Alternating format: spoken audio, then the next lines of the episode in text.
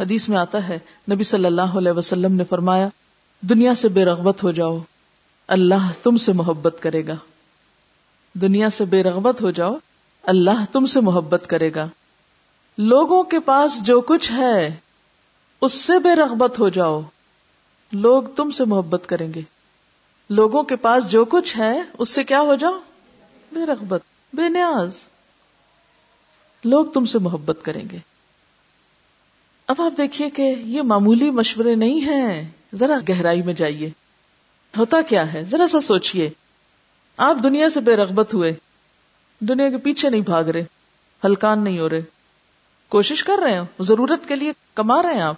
ہلکان نہیں ہو رہے۔ اب نتیجہ کیا ہوگا؟ آپ کو ذہنی یکسوئی اور اطمینان ہوگا کہ نہیں؟ آپ نے کوشش کی، محنت کی، میرا اتنا ٹائم ہے۔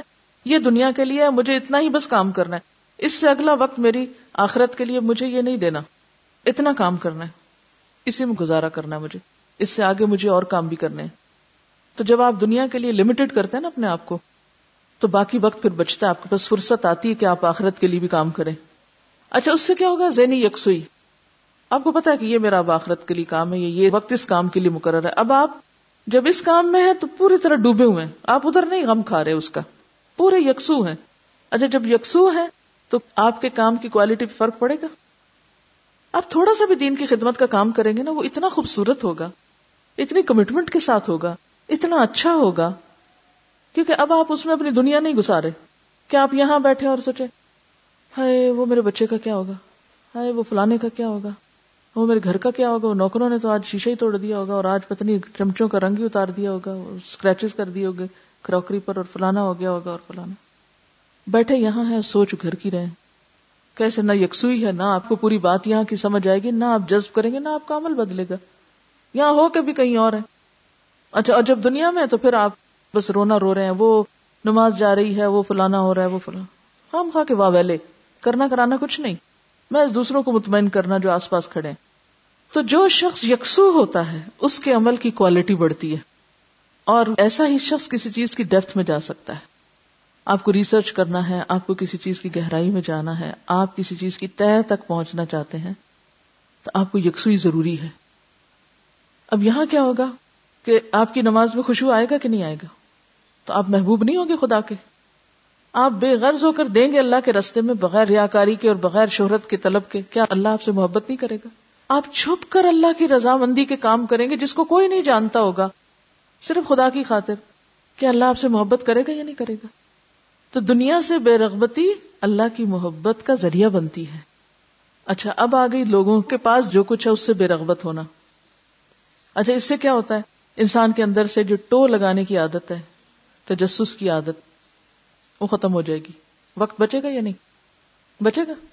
مثلا، کوئی شخص کوئی لفافہ لے کے کہیں جا رہا ہے۔ اب آپ نے اپنا کام چھوڑا، آپ دیکھ رہے ہیں یہ کہاں جا رہا ہے۔ اچھا کس سے بات کر رہا ہے؟ کس کو دے رہا ہے؟ اس کے اندر کیا ہوگا؟ پھر کوئی مل گیا، اس سے جس بھلا تمہارا کیا خیال ہے، اس میں کیا ہوگا؟ آگے کتاب کھلی پڑی ہے، اور وہ غور و فکر کس پہ کر رہا ہے؟ جو لوگوں کے ہاتھ میں اس پر۔ اپنا کام چھوڑ کے اوروں کے کام میں مداخلت۔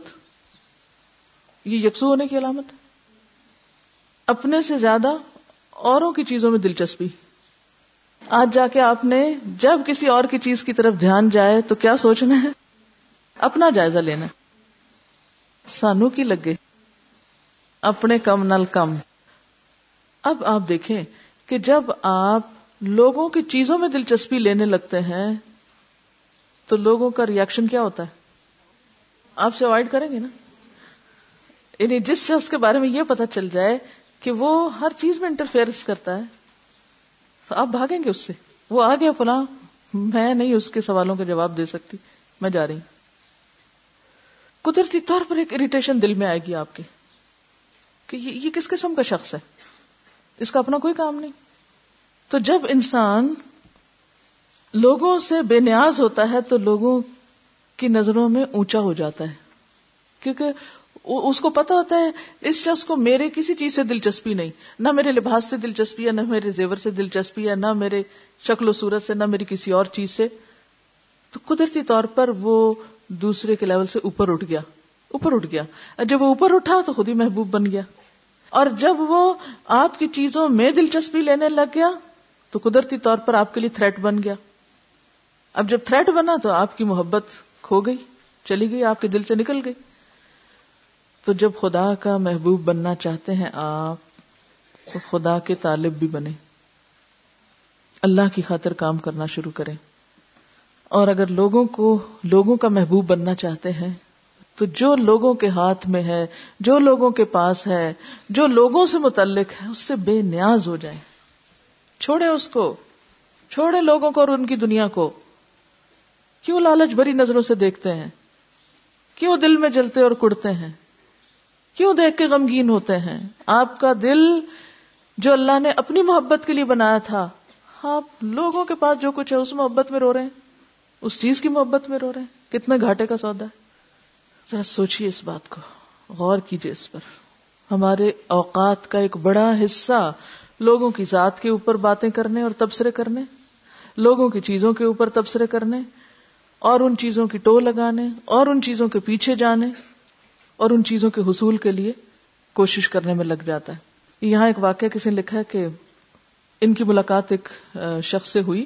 کمپیوٹر انجینئر تھا وہ شخص اور وہ ان کے دو رشتے داروں کے ساتھ ان کے گھر پہ ملے۔ اس وقت وہ سرکاری ملازم تھے۔ وہ شخص کہتے ہیں کہ میں ایک گھنٹہ تک وہاں رہا۔ اس پورے وقت میں میں نے دیکھا کہ وہ شخص اپنے فن کا ماہر ہے، انتہائی ایکسپرٹ ہے۔ تو میں نے غور کیا کہ اس کی زندگی کیا خاص بات ہے کہ یہ اپنے فن کا ماہر ہے۔ تو میں نے سوچا کہ اس کے اندر کیا چیز ہے۔ وہ خوبی میں نے تلاش کرنے کی کوشش کی۔ اور وہ خوبی کیا تھی؟ اپنے کام سے کام۔ اپنے کام سے اتنی دلچسپی کہ دوسروں کی طرف جھانکنے کی فرصت نہیں۔ ہماری کمزوری کیا ہے؟ دوسروں کے کام سے اتنی دلچسپی کہ اپنے کام کے لیے فرصت نہیں۔ ہو گیا نا فرق؟ کہاں ایکسپرٹ بنیں گے؟ کس چیز کے ماہر بنیں گے؟ صرف ٹو لگانے کے ماہر ہو سکتے ہیں۔ جب آپ اپنے کام سے کام رکھتے ہیں نا تو آپ کسی کے لیے مسئلے نہیں پیدا کرتے اور جب آپ کسی کے لیے مسئلہ نہیں پیدا کرتے تو کیا ہوتا ہے؟ بے ضرر ہو جاتے ہیں۔ جب آپ بے ضرر ہو جاتے ہیں تو پھر لوگ آپ سے محبت کرنے لگتے ہیں۔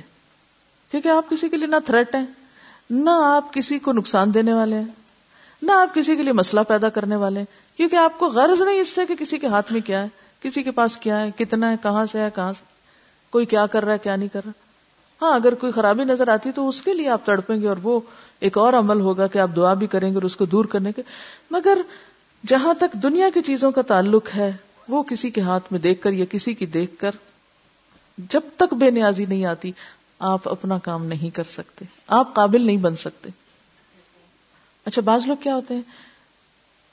کوئی مشکل آ گئی مطلب کوئی چوری ہو گئی چیز، کوئی کھو گئی، کوئی چلی گئی۔ اب اس کے پیچھے اتنا غم منائیں گے کہ اپنی صحت تباہ کر لیں گے۔ اور وہ جو انرجی لگنی تھی کسی تعمیری کام میں، وہ کس میں لگ گئی؟ اس چیز میں جو ہاتھ میں آنے والی نہیں اب۔ ہونا کیا چاہیے؟ جو چیز ہاتھ سے چلی گئی، نقصان کا سبب جان کر ان سارے دروازوں کو بند کریں جہاں سے نقصان ہوتا ہے۔ اس کی مرمت کریں۔ اور اس کے بعد اس کی تلافی کرنے کا طریقہ سوچیں۔ حضرت عبداللہ بن عمر کہتے ہیں کہ رسول اللہ صلی اللہ علیہ وسلم نے میرا کندھا پکڑ کر فرمایا، دنیا میں اس طرح رہو گویا کہ تم اجنبی ہو۔ یعنی دنیا کی چیزوں سے کیسا تعلق ہو تمہارا؟ اجنبی والا۔ یا تم یہاں ایک مسافر ہو۔ اجنبی چیزوں کو کس طرح دیکھتا ہے؟ ایک مسافر کس طرح دیکھتا ہے؟ دلچسپی زیادہ نہیں لے سکتا۔ دل نہیں لگا سکتا۔ اور اگر لگائے تو کیا ہوتا ہے؟ حضرت عبداللہ بن عمر کہا کرتے تھے، بخاری کی روایت ہے کہ جب تم شام کرو تو صبح کا انتظار نہ کرو۔ اور جب تم صبح کرو تو شام کا انتظار نہ کرو۔ اپنی صحت سے اپنے مرض کے لیے لے لو اور اپنی زندگی سے اپنی موت کے لیے کچھ حاصل کر لو۔ تو مومن کے لیے دنیا کیا ہے؟ سفر کی جگہ، گزرنے کی جگہ ہے، رہنے کی جگہ نہیں ہے۔ اور جب یہ احساس کے اس احساس کے ساتھ ہم جیتے ہیں نا، تو ہمارا پھر دلچسپی نہیں زیادہ ہوتی پھر دنیا میں۔ وہ اپنی ضروریات پوری کرتا ہے، لیکن دھیان اس کا وہ اگلے گھر کی طرف رہتا ہے۔ اسی لیے اس کے اندر پھر صبر بھی آ جاتا ہے۔ اس کے بغیر صبر نہیں آ سکتا۔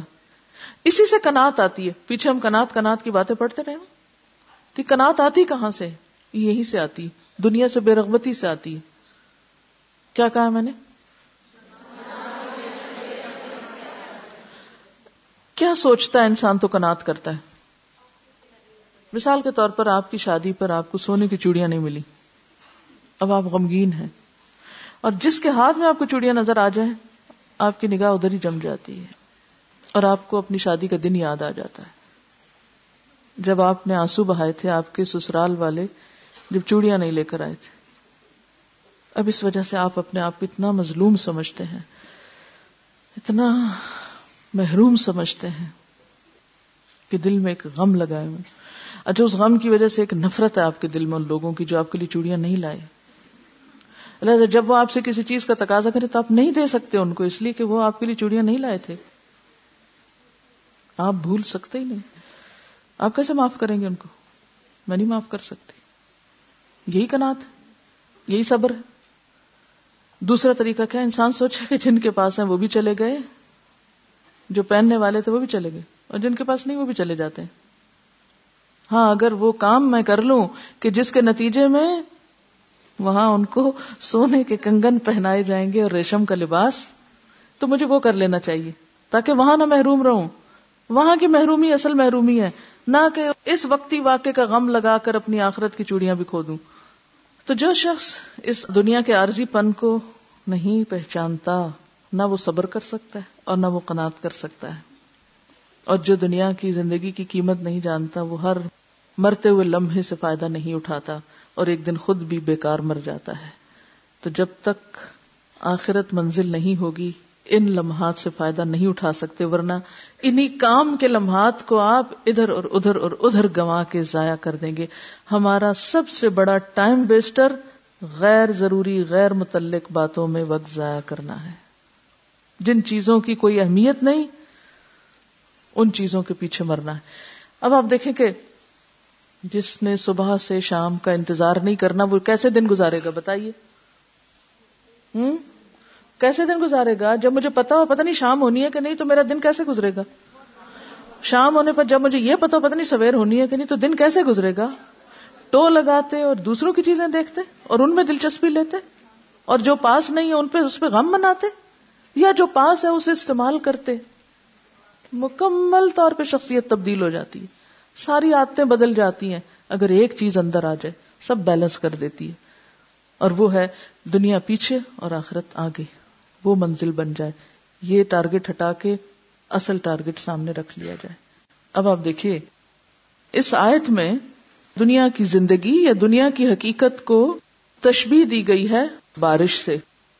کہ یہ بارش کی طرح ہے۔ دنیا کیسے ہے؟ بارش کی طرح۔ بارش برستی ہے، سب کا دل خوش ہو جاتا ہے۔ بارش کی وجہ سے سبزہ ہرا بھرا ہوتا ہے اور دل خوش ہو جاتا ہے۔ انسان کیا سمجھتا ہے؟ یہ رونقیں ہمیشہ ایسے ہی رہیں گی۔ پھر کیا ہوتا ہے؟ آہستہ آہستہ کہ وہ پیلا پڑ جاتا ہے۔ فصل کٹ جاتی۔ اور بعض اوقات فصل کاٹی نہیں جاتی۔ بلکہ خود ہی کسی آفت کا شکار ہو جاتی۔ تو دونوں طرح سے اگر دیکھا جائے تو اینڈ کیا ہے؟ انجام کیا ہے؟ ہر عروج کا زوال۔ انسان کی بے بسی اور انسان کی حقیقت کہہ لیں، اس کو بیان کیا گیا ہے۔ اصل بات یہ ہے کہ دنیا تو خوبصورت ہے ہی، لیکن یہ نظریہ درست نہیں کہ ہم اس پر قادر ہیں۔ ہم بے بس ہیں، ہم کمزور ہیں۔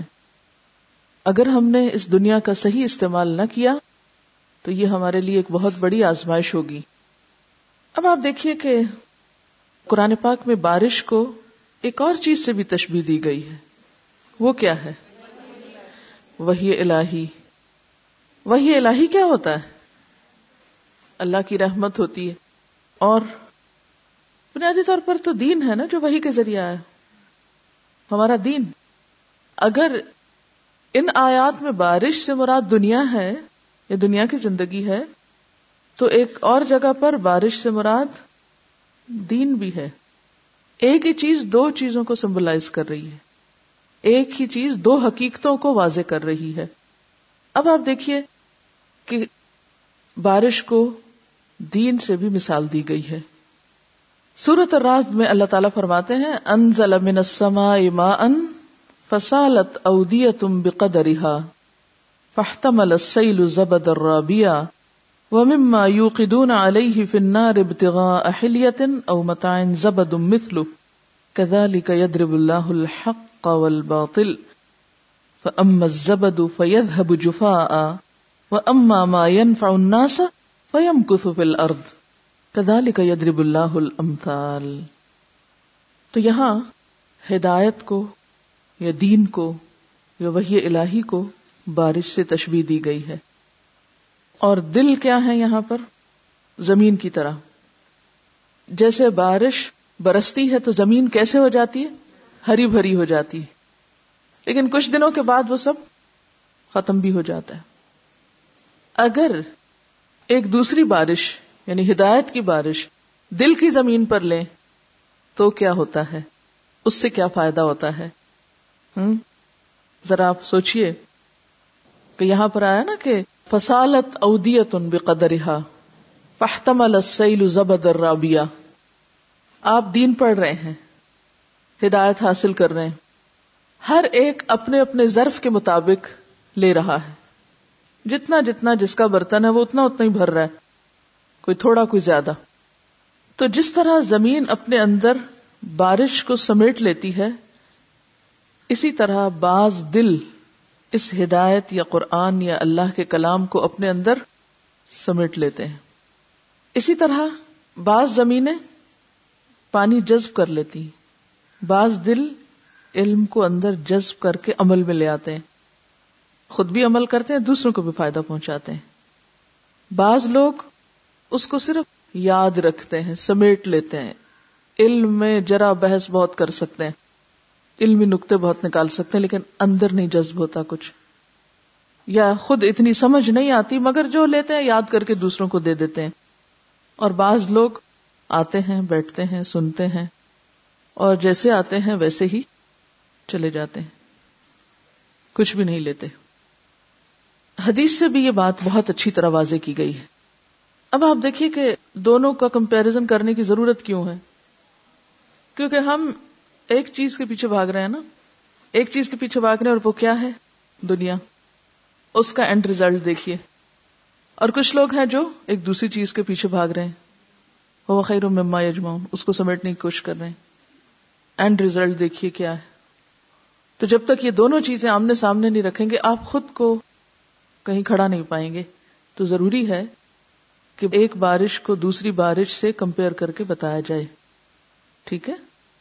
اور پھر آپ اپنا جائزہ لیں۔ اور پھر دیکھیں کہ پرائرٹی کس چیز کی ہے۔ ترجیح کس کو دینا ہے۔ آپ کو کیا چھوڑنے کو کہا جا رہا ہے اور کیا لینے کو کہا جا رہا ہے۔ اور کس درجے کا لینے کو کہا جا رہا ہے۔ اور کیا اگر آپ کو یہ کہا جا رہا ہے تو کہیں ظلم تو نہیں آپ کے ساتھ ہو رہا۔ تو جب چیزوں کو کمپیئر کیا جاتا ہے نا تو انسان بہتر فیصلہ کر کے بہتر چیز اختیار کر سکتا ہے۔ یہ سیکھنے کا ایک انداز ہے۔ سکھانے کا ایک طریقہ ہے۔ اب آپ دیکھیں کہ جب سیلاب آتا ہے تو کیا ہوتا ہے؟ زمین پہ جب سیلاب آتا ہے ہاں؟ کیا ہوتا ہے؟ تباہی ہوتی ہے۔ نہر جو ہوتی ہے وہ بھر جاتی اچھا جب نہر بھر جاتی ہے تو پھر کیا ہوتا ہے؟ اوپر کیا آ جاتا ہے؟ جھاگ، کوڑا، کباڑ سب اوپر آ جاتا ہے۔ آتا ہے نا؟ ہاں؟ اور نیچے کیا ہوتا ہے؟ میٹھا، ٹھنڈا پانی اچھا پانی۔ وہ سیلاب آتا ہے تو وہ کوڑے کرکٹ کو اوپر سے ہٹاتا ہے۔ سیلاب کا ایک فائدہ بھی ہوتا ہے۔ زمین زرخیز ہو جاتی ہے یعنی ایک جگہ کی مٹی اٹھا کے وہ دوسری جگہ لے جاتا ہے اور اس کے بعد جو پیداوار ہوتی ہے، وہ بہت زبردست ہوتی ہے۔ لانگ ٹرم ہوتا ہے، ہم عموماً چیزوں کو صرف وقتی اور ظاہری نظر سے دیکھتے ہیں۔ اب آپ دیکھیں کہ جب آپ کے دل پر بھی وہی الہی کی یعنی دین کی بارش ہوتی ہے، آپ دین کا علم سیکھتے ہیں اور بہت سارا کٹھا ہی ٹھونس دیا جاتا ہے اور دن رات پڑھایا جاتا ہے اور سیلاب آ جاتا ہے تو بعض لوگ اس کی صرف ہلاکت کو دیکھتے ہیں کہ اس سے تو بڑی مصیبت آ گئی ہے۔ لیکن ایک دوسرا رخ بھی ہے۔ ایک دوسرا رخ بھی ہے۔ اور وہ کیا ہے؟ کہ بہت ساری چیزیں ایسی جو زندگی میں غیر ضروری ہیں، وہ کوڑے کباڑ کی طرح اوپر آ کے ہٹ جائیں گی، چھٹ جائیں گی۔ عام طور پر ہلکی ہلکی بارش سے وہ بات نہیں بنتی۔ جب تک کہ کیا نہ کیا جائے، زور کا شاور نہ دیا جائے۔ تو آپ کے اوپر ایک کے بعد ایک دن بچاڑ ہو رہی ہے۔ کسی نے بڑا مزے کا جملہ لکھا تھا، جب سے آئے ہیں، چٹاخ پٹاخ ہو رہی ہے۔ تو اس کا بھی جواب تو دینا تھا مجھے آپ کو کہ چٹاخ پٹاخ کیوں ہو رہی ہے؟ اور یہ سیلاب کیوں آیا ہوا ہے؟ اور اس سیلاب کی ضرورت کیا ہے؟ اور اس میں سے پھر اس سیلاب کے بعد تین قسم کے لوگ باہر نکلیں گے اور کچھ زرخیز مٹی لے کے اور کچھ بس صرف پانی جمع کر کے کسی اور کو جا پہ لائیں گے، خود اتنا فائدہ نہیں اٹھا سکیں گے، خود اتنی گہرائی میں نہیں سوچ سکتے اور کچھ آتے ہیں سو کے میٹھی نیند چلے جاتے ہیں، کیونکہ مزے کی جگہ ہے۔ ہر کام کاج چھوڑ کے آرام سے سکون سے بیٹھتے ہیں۔ بہرحال، اب آپ دیکھیں کہ جب یہ سیلاب آتا ہے نا، جب علم تیزی کے ساتھ آتا ہے۔ تو اس کا یہ فائدہ ہوتا ہے کہ جو اس میں کام کی چیز ہوتی ہے، وہ نیچے جمنے لگتی ہے اور پھر جو بیکار چیزیں ہوتی ہیں، شکوک، شبہات، اندیشے، شیطان کے وسوسے، وہ جھاگ کی طرح اوپر آ کے اڑ جاتے ہیں، ختم ہو جاتے ہیں۔ وہ ساری چیزیں پھر صاف ہونے لگتی ہیں۔ ماحول بھی صاف ہوتا ہے بارش سے اور اس کے ساتھ ساتھ دلوں کی بھی صفائی ہوتی ہے۔ اور وہ وہ جو چھپی چھپی چھپی چیزیں اندر اندر ہم نے ابھی تک جمع کر کے رکھی ہے نا، بہت سی تعویلوں کے ساتھ، وہ بھی ذرا سامنے آ کے نظر آنے لگتی ہے اس میں کسی کا یہ چھوٹا سا نوٹ تھا۔ ان لکھا کہ قرآن پڑھنے اور سمجھنے کے بعد میں اس خوش فہمی میں مبتلا تھی کہ میں بہت بدل گئی ہوں اور نیک بن گئی ہوں۔ لیکن جو جو یہ کورس آگے بڑھ رہا ہے، میری حالت عجیب ہو رہی ہے۔ اس کورس نے میرے اپنے ہی بارے میں میرا امپریشن بدل دیا ہے۔ ایسے لگ رہا ہے جیسے میں نے خود کو اپنے سے چھپا رکھا تھا۔ اپنے اندر اتنی خامیاں نظر آ رہی ہوں، لگ رہا ہے کہ ابھی تو میں پہلی سیڑھی پر کھڑی ہوں۔ اور اوپر جانے کے لیے ابھی ڈھیروں سیڑھیاں میری منتظر ہیں۔ جن خامیوں کو میں نے شائنس، فرمنس اور بینگ پرنسپل کا نام دیا ہوا تھا، وہ اپنے اندر کچھ اور ہی معنی چھپائے ہوئے تھی مثلاً، یہاں آ کر میں نے ہر ایک کو سلام کرنے کی زیادہ کوشش شروع کی۔ پھر بھی میں کافی دفعہ سلام نہیں کر پاتی تھی۔ اس کا جواز میرے پاس یہ تھا کہ میں شائع نیچر کی ہوں۔ لیکن جیسے جیسے تفسیر اور سیلف انالیس کا کام ہوتا رہا، مجھے یہ احساس ہوا کہ یہ شائنس کی بات نہیں، بلکہ ذات کی بڑائی کی بات ہے۔ مجھے اصل ڈر یہ ہے کہ اگر میں نے سلام کیا اور دوسرے نے جواب نہ دیا تو میری عزت میں کمی آ جائے گی۔ اب یہ بات سمجھ آ گئی کہ رسول اللہ صلی اللہ علیہ وسلم نے سلام کی اتنی تاکید کیوں کی ہے۔ میرے سارے پرنسپل اپنا حق لینے پر بیسڈ تھے۔ جیسے اگر لائن بنی ہوئی ہے اور اس کو کوئی توڑے تو مجھے بہت غصہ آتا تھا۔ یہ غصہ بھی اپنی ذات کی خاطر ہوتا تھا۔ اس کی اصل وجہ لوگوں کی اصلاح کرنا نہ تھی۔ کیونکہ وہ غصے سے نہیں، نرمی اور پیار سے ہوتی ہے۔ پہلے ان کو اس غلطی پہ معاف کرنا اور پھر ان کی اصلاح کی کوشش کرنا۔ اب پتہ چلا کہ بینگ پرنسپل اپنا حق چھوڑنا اور دوسروں کو دینا ہے۔ جب یہ سنا تھا کہ اس کورس میں مما رزکنا پڑھائی جائے گی، تو خیال آیا کہ اس کتاب میں ساری بات صدقے کی ہوگی۔ قرآن پڑھ کر ہم صدقہ تو کرنے ہی لگے ہیں۔ تو یہ کتاب ہمیں کیوں پڑھائی جا رہی؟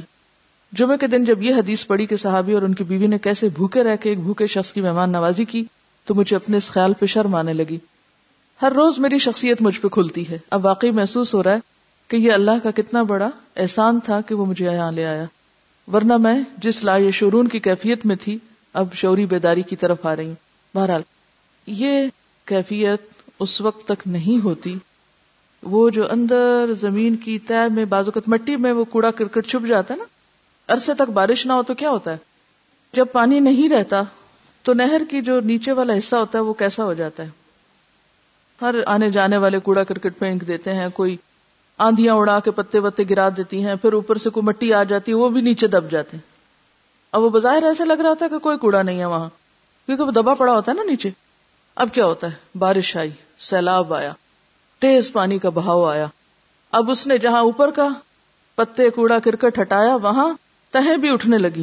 اندر سے گندگی نکلنے لگی اور وہ اوپر آ کے نظر آنے لگی۔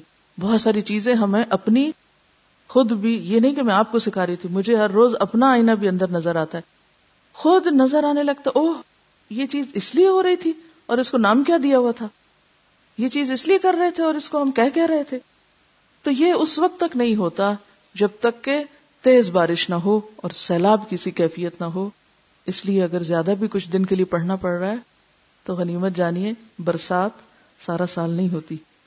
تو بات یہ ہے کہ اب آپ دیکھیے، جب یہ پانی بھر گیا آپ کے اندر اور جذب کر دیا، اب اس سے کچھ لوگ ایسے ہوں گے جس سے سبزہ ہوگے گا، اور وہ دوسروں کے لیے خوشی کا باعث بنیں گے۔ وہ اپنے پھلوں سے دوسروں کو غذا فراہم کریں گے۔ ٹھیک ہے؟ قحط دور ہوگا۔ کون سا قحط؟ علم کا قحط۔ ہاں؟ اچھا۔ قحط دور ہوگا، لوگوں کو خوشی ملے گی، موسم بدلے گا۔ بہت سارے فائدے ان کی ذات سے دوسروں کو ہوں گے۔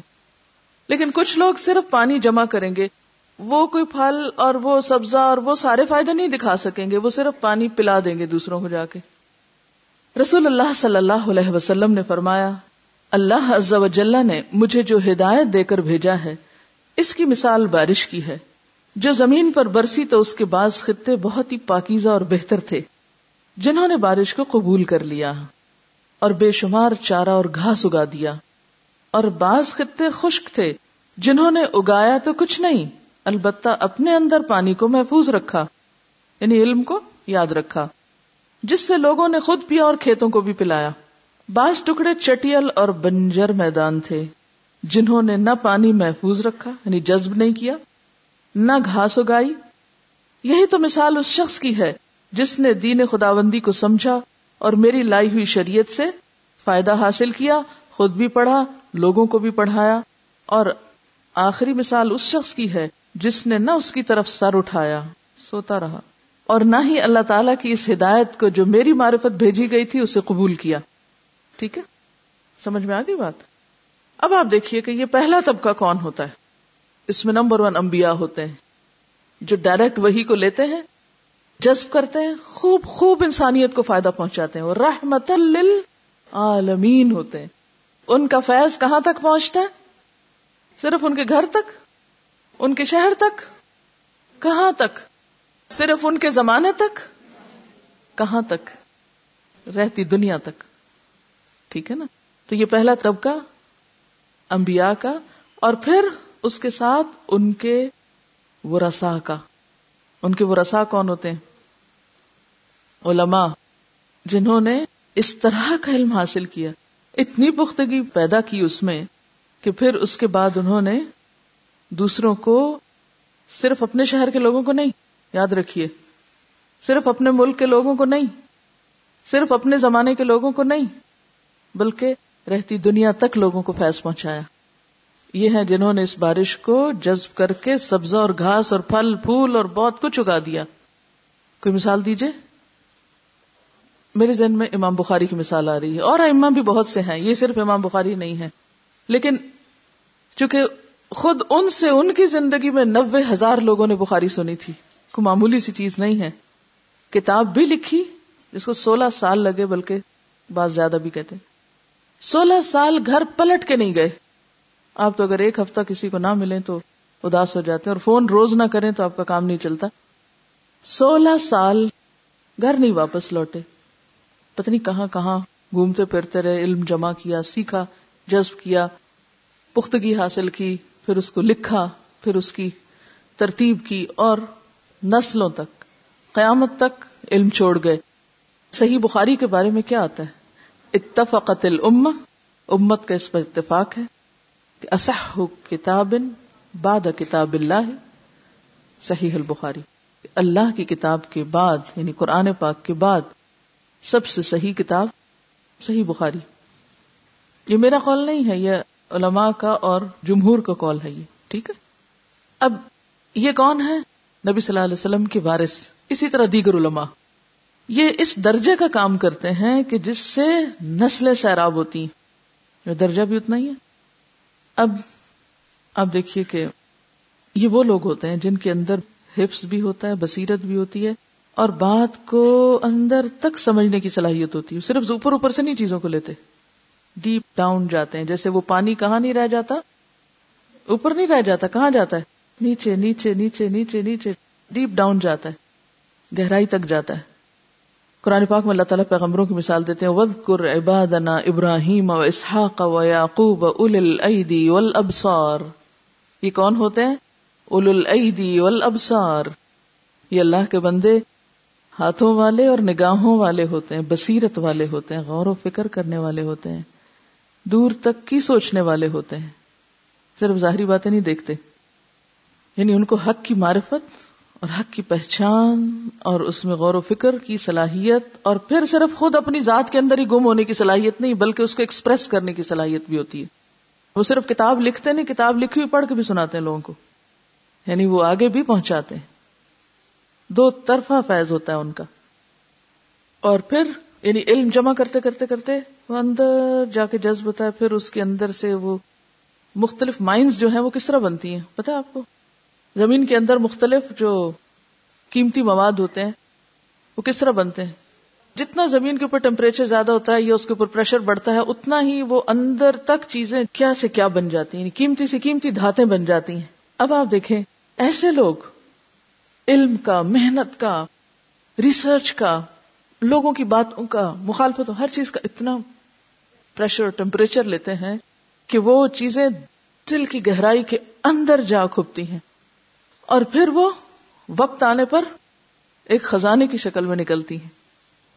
جس سے پھر لوگ فائدہ اٹھاتے ہیں۔ ٹھیک ہے نا؟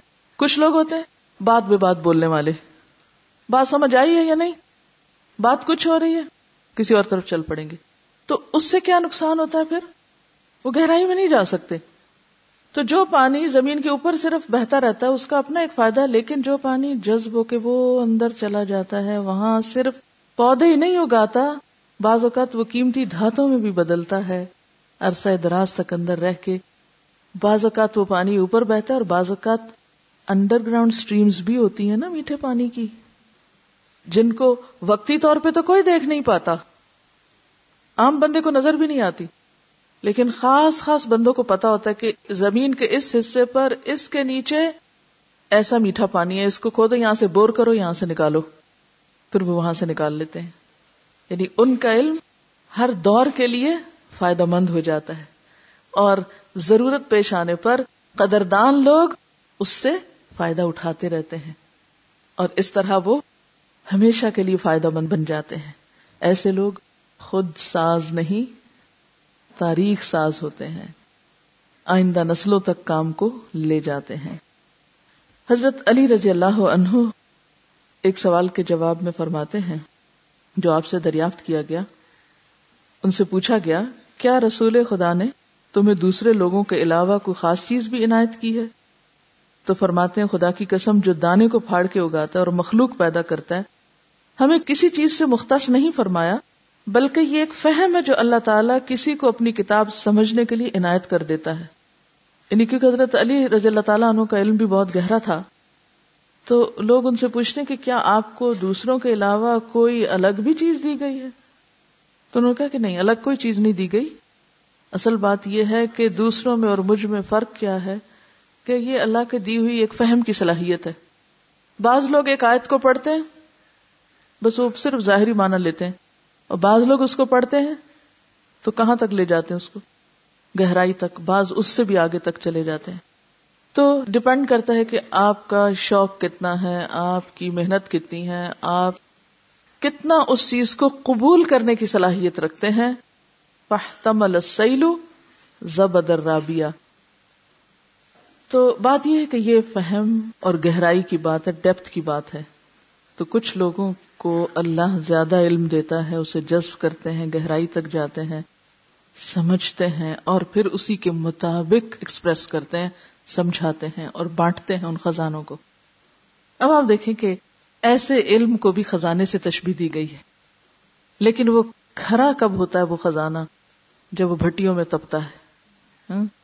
جو آیت کے اگلے حصے میں آتا ہے نا۔ اور اس سے بھی میل کو چیل اٹھ کے باہر آ جاتا ہے۔ ٹھیک ہے؟ تو اسی طرح جو شخص اس خزانے کو خرچ کرتا ہے، وہ ایسا علم دوسروں کو دیتا ہے۔ کیا وہ بھی سونے چاندی کے صدقے کی طرح نہیں؟ اگر آپ کسی کو ایسا علم دے رہے ہیں یا اس طریقے پر دے رہے ہیں کہ جو گہرائی پر مبنی ہو، تو وہ دراصل کیا دینا ہے ایک طرح سے؟ ایک ہے اوپر اوپر سے پانی دے دینا، ادھر سے لیا، ادھر دے دی اور ایک یہ ہے کہ نیچے سے نکال کے لا کے دینا۔ فرق ہے نا؟ پانی پلانا بھی ثواب کا کام ہے۔ لیکن سونا چاندی خرچ کرنا ایک الگ معنی رکھتا ہے۔ ٹھیک ہے؟ اچھا۔ تو دوسرا طبقہ پھر کون سا ہے جو پانی پلانے والا ہے؟ پہلا سونا چاندی خرچ کرنے والا ہے، دوسرا پانی پلانے والا ہے۔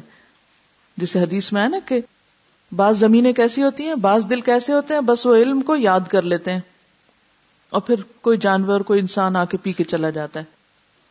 جو لوگ علم کو روک لیتے ہیں یعنی یاد تو کر لیتے ہیں، ٹیسٹ میں پاس ہو جاتے ہیں، وہ پھر اس کو اتنا جیسے یاد کیا ویسے ہی آگے دیتے جاتے ہیں۔ بعض لوگ یہ کہتے ہیں نا ابھی تو ہم عالم نہیں بنے، کسی کو کچھ نہیں دیں گے۔ نہیں نہیں بنے تو ٹھہر جاؤ، ابھی جتنا ظرف میں ہے، اتنا تو دے ڈالو۔ اس کو بھی دینے کی بات آ رہی ہے یہاں پر۔ یعنی جو یاد کیا، رٹا، پڑھا، جتنا بھی ستھی سمجھ آئی، اتنا ہی آگے پاس آن کر دیا۔ یہ اس میں بھی خیر ہے۔ یہ بھی خیر پہنچا رہے ہیں۔ ٹھیک ہے نا؟ اس میں بھی بھلائی ہے۔ آپ صلی اللہ علیہ وسلم نے ایسے لوگوں کے لیے دعا نہیں کی؟ ندر اللہ عمران سمع مقالتی فواہا اللہ اس شخص کو تر و تازہ رکھے جس نے میری کوئی بات سنی، پھر اس کو یاد رکھا، پھر اس کو جیسے سنا تھا ویسے آگے پہنچا دیا۔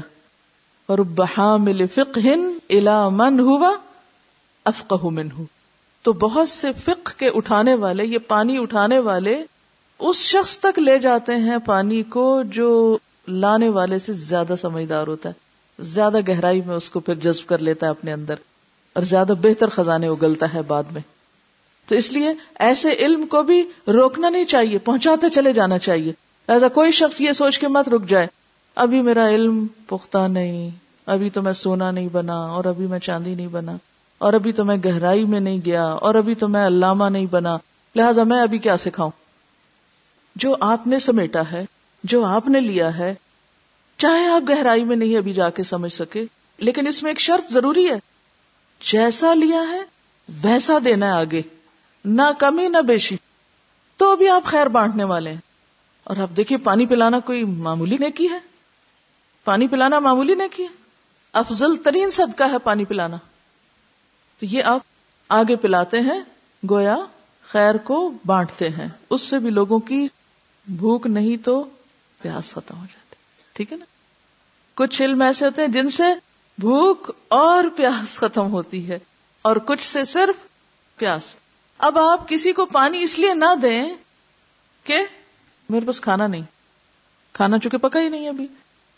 پانی تو پکانے کی ضرورت نہیں، لیکن کھانا پکا نہیں، کھانا پکانا پڑتا ہے۔ تب آپ کھانا کھلا سکتے ہیں کسی کو۔ اور وہ وقت لگتا ہے اس پہ۔ محنت لگتی، سالوں لگتے ہیں۔ اب آپ سالوں پانی روکے رکھیں کہ میرے پاس ابھی کھانا نہیں پکا میرا۔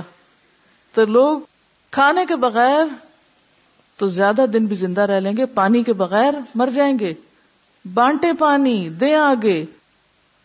اب اس میں بہت سارے راویان حدیث آتے ہیں، جنہوں نے حدیثیں صرف روایت کی ہیں۔ وہ فق کے درجے پہ نہیں پہنچے۔ انڈرسٹینڈنگ کے لیول پر نہیں پہنچے، لیکن انہوں نے کیا کیا؟ جیسے سنا، لکھا، یاد کیا۔ آگے دے دیا اور لینے والے پھر آگے تین قسم کے تھے۔ پھر انہوں نے تین طرح کے چھٹ گئے۔ یعنی یہ بہت نیچرل ہے۔ پھر تین طرح کے لوگ۔ پھر اس میں سے آگے گئے۔ پھر تین طرح کے لوگ۔ تو یہ تین کیٹیگریز تو ہمیشہ رہیں گی۔ اس سے نہیں آپ نکل سکتے۔ یہ الگ بات ہے کہ ایک سے دوسری دوسری سے تیسری میں انسان پھر چلا جائے، لیکن یہ کیٹیگری ضرور رہیں گی۔ اب آپ دیکھیں کہ صحابہ میں مثال ملتی ہے حضرت ابو ریرا کی۔ ابو حرارہ رضی اللہ تعالیٰ انہوں نے کتنی حدیث روایت کی تھی؟ پانچ ہزار کے قریب، ٹھیک ہے نا؟ یا پانچ ہزار سے زائد۔ لیکن ان کے فتح آپ کو یا ان احادیث کی آگے وضاحت یا فہم، وہ اتنا نہیں ملے گا۔ اس کے برعکس، عبداللہ بن عباس کون ہے کیا کہا جاتا ہے ان کو؟ ہبر الما ہبر الما امت کے عالم اخبار سے نا؟ انہوں نے آپ صلی اللہ علیہ وسلم سے جو حادث سنی ہے، وہ صرف بیس ہیں تقریباً۔ کیوں؟ شوق نہیں تھا ان کو؟ چھوٹے تھے۔ لیکن باقی علم انہوں نے کہاں سے حاصل کیا؟ صحابہ سے، دیگر صحابہ سے، اکابر صحابہ سے لیا۔ لیکن اس علم میں اتنا فہم اور استمباد کا درجہ پایا کہ ان کی جو فقاہت کا مرتبہ ہے وہ بہت آگے ٹھیک ہے نا؟ روایت کے مقابلے میں بہت آگے ہے۔ وہ ابن حزم جو ہے، نام تو اب سن لیا ہوگا نا ابن حزم کا۔ انہوں نے سات زخیم جلدوں میں آپ کے فتوا جمع کیے ہیں۔ کس کے؟ ابن عباس کے سات موٹی جلدوں میں آپ کے فتوا جمع ہوئے ہیں۔ حالانکہ روایت میں آپ کتنے ہیں صرف؟ جو ڈائریکٹ آپ نے حضور صلی اللہ علیہ وسلم سے سنا ہے۔ اسی طرح حضرت عائشہ کو آپ دیکھیں۔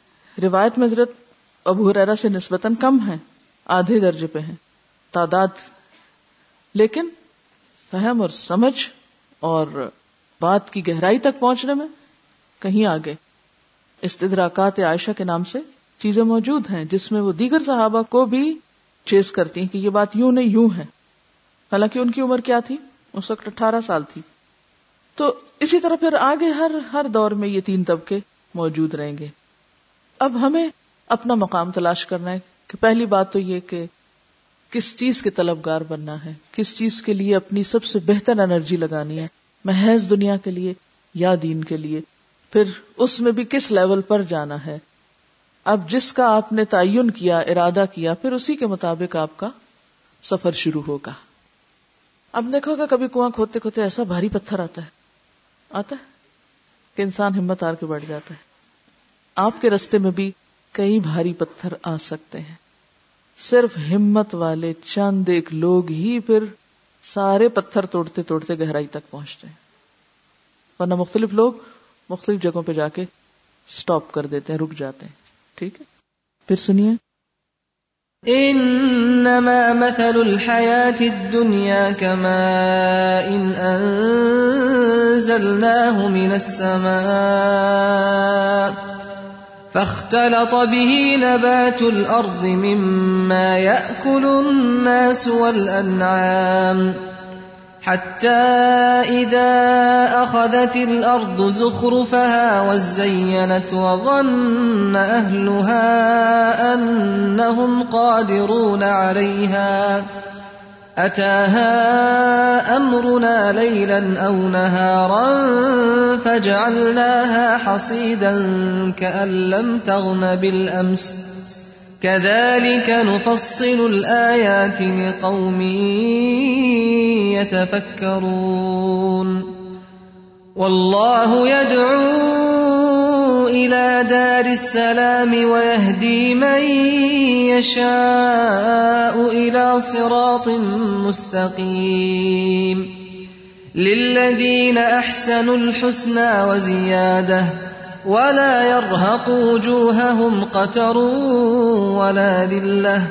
أولئك أصحاب الجنة هم فيها خالدون. والذين كسبوا السيئات جزاء سيئة بمثلها وترهقهم ذلة. ما لهم من الله من عاصم.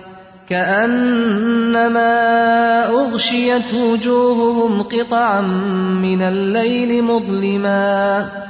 أولئك أصحاب النار هم فيها خالدون. ہم کس چیز کے طلبگار ہیں؟ ہم عملی زندگی میں دیکھیں کہ ہم کس بارش کے منتظر رہتے ہیں؟ ہم کس چیز کی چاہت میں جیتے ہیں؟ ہماری سرگرمیاں کس چیز کے گرد ہیں؟ مثلا، چند ایک معیار۔ جب آپ کو کسی سے دوستی کرنا ہو، تو آپ کیا دیکھتے ہیں؟ یہاں آ کر بھی آپ نے کچھ لوگوں سے دوستی کی ہوگی۔ کیا نیت میں تھا؟ کس کے قریب آپ گئے؟ کس وجہ سے گئے؟ بعض اوقات آتا ہے نا، اس سے خیر پہنچانی ہوتی ہے، بعض اوقات خیر لینی ہوتی ہے۔ اور بعض اوقات ٹوٹلی دنیا کا مقصد ہوتا ہے۔ صرف دنیا ہوتی ہے پیش نظر۔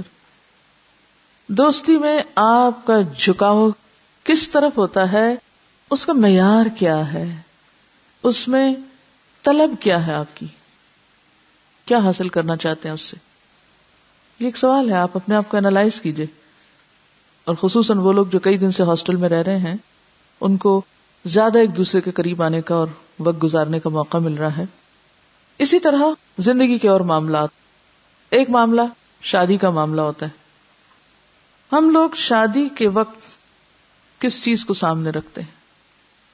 کیا چیز ہمیں اپنی طرف کھینچتی تعلیم حاصل کرتے وقت، بچوں کے لیے تعلیم کی پلاننگ کرتے وقت۔ اس سے بالکل منع نہیں کیا گیا کہ وہ دنیا کی تعلیم حاصل نہ کرے وہ اعلیٰ سے اعلیٰ ترین تعلیم دنیا کی حاصل کر سکتے ہیں۔ کوئی ممانعت نہیں۔ لیکن اس کے ساتھ ان کے دین کی پلاننگ کیا ہے؟ اس کے لیے کتنا سوچتے ہیں اور کتنا پریکٹیکلی سوچتے ہیں کہ جو پاسبل بھی ہو۔ اسی طرح مثلاً گھر بناتے وقت کن چیزوں کا خیال رکھتے ہیں؟ گھر خریدتے وقت کن چیزوں کا خیال رکھتے ہیں؟ کس چیز کے قریب کر کے گھر لیں؟ کہاں گھر لیں؟ میں بعض ایسے لوگوں کو بھی جانتی ہوں کہ جنہوں نے اپنے اعلیٰ ترین گھر صرف اس لیے بیچ ڈالے کہ وہ علم کے لیے کسی خاص جگہ پر جا کر یعنی باہر کے ملکوں میں بعض ایسے لوگوں کو میں جانتی ہوں کہ جو پاکستان میں بہت ایش و عشرت میں رہ رہے تھے۔ صرف بچوں کو اعلیٰ تعلیم دلوانی تھی، وہاں جا کے چھوٹے چھوٹے فلیٹس میں رہ رہے ہیں۔ چھوٹی چھوٹی جگہوں پہ رہ رہے ہیں کہ نہیں، بچوں کو پڑھانا ہے، تکلیف اٹھا رہے ہیں۔ حالانکہ یہاں انہیں ہر سہولت میں اثر تھی۔ تو اب وہ ایک مقصد بدلا تو زندگی کا سٹائل بدل گیا۔ لباس خریدتے وقت ایون لباس سلواتے وقت ہماری ترجیحات کیا ہوتی ہیں؟ کہ اس سے ہماری نماز کیسے ہوگی؟ وضو کر سکیں گے یا نہیں؟ کہیں دل میں کوئی عجب تو نہیں پیدا ہوگا پہن کے؟ اسی طرح اور بھی آپ مواقع سچویشن دیکھ سکتے ہیں کہ زندگی میں مختلف کام کرتے وقت آپ کیا طریقہ اختیار کرتے ہیں؟ آپ کی پرائرٹی کیا ہوتی ہے؟ میلان کیا ہے؟ جھکاؤ کے در ہے؟ رخ کے در ہے؟ کس چیز کی طرف اٹریکٹ ہو رہے کس چیز پر محنت اور وقت اور سرمایہ لگانے کو تیار ہے ٹھیک ہے؟ اور اگر آپ چاہتے ہیں کہ دنیا اتنی ہی ہو، جیسے وہ حدیث میں آتا ہے نا، وہ شخص کامیاب ہو گیا، من اسلم و روزے کا کفافن و قنا اللہ بما آتا ہو کامیاب ہے وہ شخص جو اسلام لے آیا، مسلمان ہو گیا۔ روزے کا کفافن ضرورت کا رزق ہے اس کے پاس۔ اس کو کسی سے مانگنا نہیں پڑتا، کسی کی محتاجی نہیں۔ اور تیسری چیز کامیابی کی ضمانت وقنا اللہ اللہ نے اس کو کنات دے رکھی ہے۔ بیما آتا ہو اس پر جو اسے مل چکا ہے یا دیا گیا۔ اس کے پاس جو کچھ ہے، اس پر وہ راضی ہے، خوش ہے۔ کوئی شکوا نہیں، کوئی رونا دھونا نہیں۔ کوئی ناراضگی نہیں، کسی سے بھی۔ نہ گلا ہے دوستوں سے، نہ شکایت زمانہ۔ استغنا ہے قنات اطمینان، سکون۔ اور الغنا، غنا نفس غنا دل کی غنا ہوتی ہے۔ اندر سے اٹھتی ہے یہ چیز۔ زیادہ مال ہونے سے غنا نہیں آتی۔ ٹھیک ہے؟ تو اس کے لیے دعا بھی کیا کریں۔ اللہ مکفنی بے حلال کا ان حرام کا وہ اغنی اغنی بے کا امن سوا میری نظر دوسروں پر نہ جائے تو مجھے اپنی رحمت سے غنی کر۔ اللہ تعالیٰ ہمیں اس کی توفیق عطا فرمائے۔ آخر دعوانا ان الحمد للہ رب العالمین۔ سبحانک اللہم و بحمدک، نشہد اللہ الہ الا انت، نستغفرک و نتوب الیک۔ السلام علیکم و رحمۃ اللہ وبرکاتہ۔